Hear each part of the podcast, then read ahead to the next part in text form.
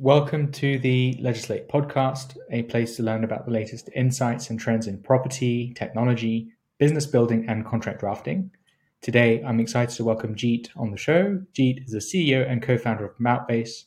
Mountbase is an on demand streaming app where founders, industry speak, superstars, and entrepreneurs share their stories and insights. Jeet, thank you for taking the time. Would you like to please share a bit of background about yourself? Sure, thanks so much for, for the intro. Uh, Mountbase is a, streaming site where we're bringing together people and real life experiences. So we're, we're sharing stories from founders, entrepreneurs, uh, and business minded people that have been there and done it. And what we wanted to do is change the way in which people look at the business world and interact with it, really.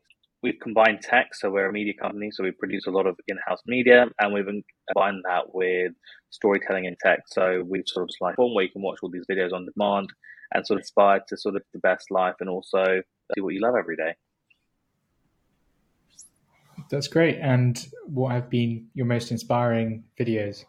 There have been quite a few different ones. I think for myself, some of the really inspiring stories have been, you know, Kieran Savage from CIP, just the way he started his business, because he sort of one day with a hundred pounds in a backpack, he just went out and started selling card payment solutions to people. And I think as of last week, he's sort of earning over nearly five million pounds a year.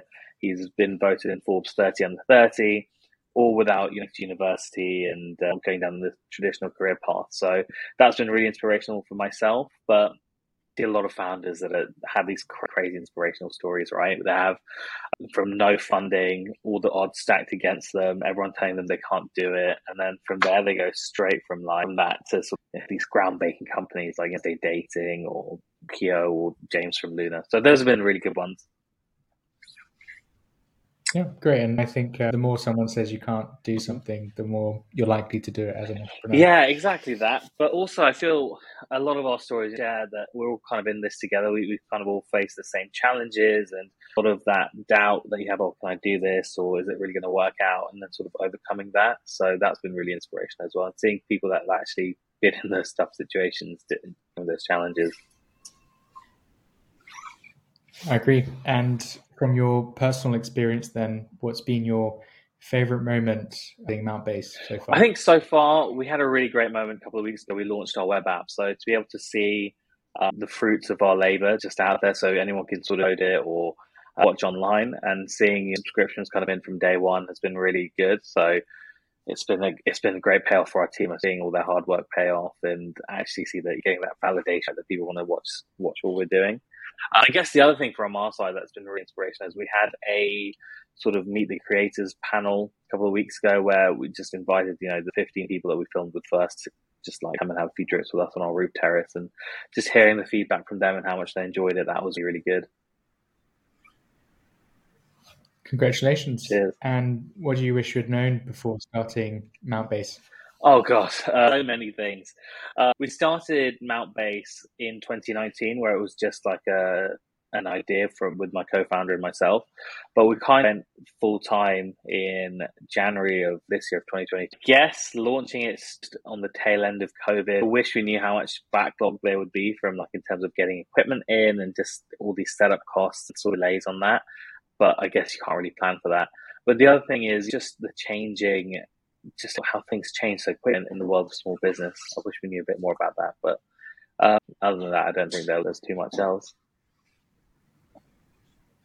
Great, and uh, so you've now got a web app. Uh, what's the the plan or the vision for the next five years and beyond? Sure. So we've got our web app is out now. We're launching our actual apps for uh, phones and tablets like in, in literally about two weeks time. So they'll be there to download globally. We've launched globally as well. So we, decided to go big or go home. So in the next couple of years, we really want to expand our, our content out. So we're working on quite a few different panels across the UK now. So really shifting towards verticals like within a company, so marketing, sales, that sort of side.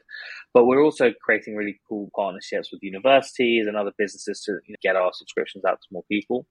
And we're also looking to expand internationally as well. So we've got a couple of projects lined up um, in the pipeline for America, but also in Australia and some, some really cool conversations going on across there so that that's kind of on the horizon. And then finally, I would say it's just kind of going through a fundraise at the moment. So fingers crossed, um, we get a really good result and you know, get get some funding in to, to really scale up the business.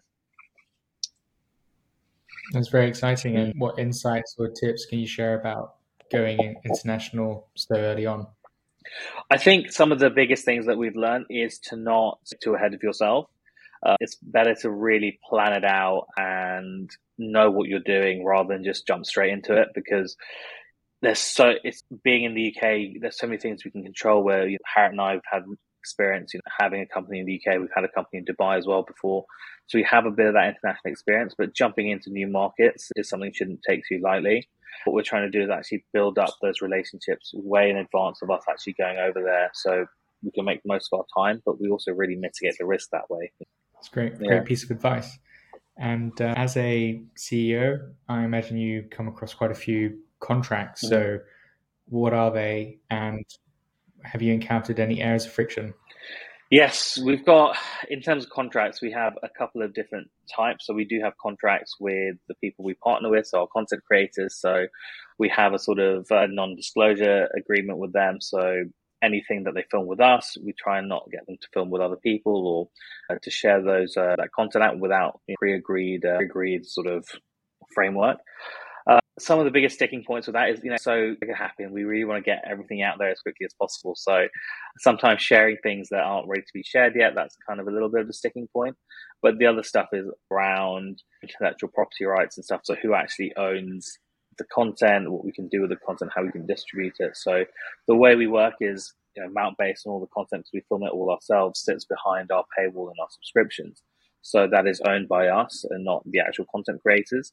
Uh, but the sort of benefit for them is that we do collaborate with them very intensively, and like in the creative stages, we do have a lot of input from their side. So even though we own the content, everyone's kind of happy with the way the content looks before we sort of make it public. Um, but sort of side is we also we don't charge our content creators for any of the content, so that's kind of the sort of benefit on that. So it's not been too much of a sticking point, but sometimes it can get a bit a little bit tricky with you know, who owns what and what can be published where and and thing. I can imagine. And uh, with a legal team, do you use any legal tools? Yeah, at the moment, uh, there's still quite a small startup. We don't really use that many legal tools. Something what we found really useful is having like templates drawn up quite early on from like a, a legal professional. But the thing is, you know, you can't get templates drawn up for every project, right? You're going to kind of burn through that cash very quickly. So having a platform where you can kind of get all this advice or a template or something that you need quite quickly and that you know is like very sound legally and you can rely on it uh, later down the line for when if you ever need to rely on it is really helpful. And also, it's a, it saves a lot of time, right? You don't have to go through a lawyer every time the billy for loads of hours, but at the same time, got kind of that assurance, that safety net that that this is legal. So, yeah, definitely that that's really helped. I think especially with our employment contracts because we know we have a team of six now, so not having to draw up a bespoke employment contract every time is really, really good. Yeah, no, I um, I agree. Templates are mm-hmm. you need a template to, to get started, but they very quickly yeah become out of yes. date, whether it's in law or a something new about the employee that you're hiring, and uh, it can be very tempting to make those mm-hmm. changes yourself, but that kind of then breaks the integrity of the whole contract because everything is connected. One thing that we do try to do at Legislate is provide those templates, maintain them so that users don't need to worry about yeah. legal updates. But then when they do need to tailor the template to their specific requirements, now that we've had over a couple thousand users create contracts on our system, we've anticipated what most of those questions are. So it's just a question of tailoring the contract to your specific requirements and not having to worry about actually doing any drafting because we do that. That's a very useful piece of insight. And uh, conscious that I've taken already a lot of your time, so I'm going to share the closing question that we ask all our guests. If you're being sent a contract to sign today, what would impress you? I think three things would really impress me. Number one is having it quite easily viewable, so in an online digital format.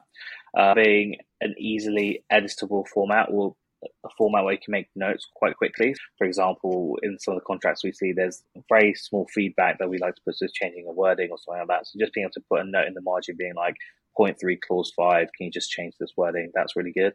And then finally, like a digital uh, tool, maybe so you can sign it all digitally and then also then distribute that to basically all the relevant parties and so you can kind of just crack on with without too much. Oh, there's been one word changed in paragraph three, so we now have to go sign five copies and send one to Manchester, send one to you know, Cornwall, and one in London or something. So that that's what we look for. Brilliant. Great. That's a great answer, Jeet. Thank you for uh, taking the time, and uh, best of luck going big around the world. Cheers. Thank you so much. It was great talking to you, and great hearing about some of your insights as well. Thank you.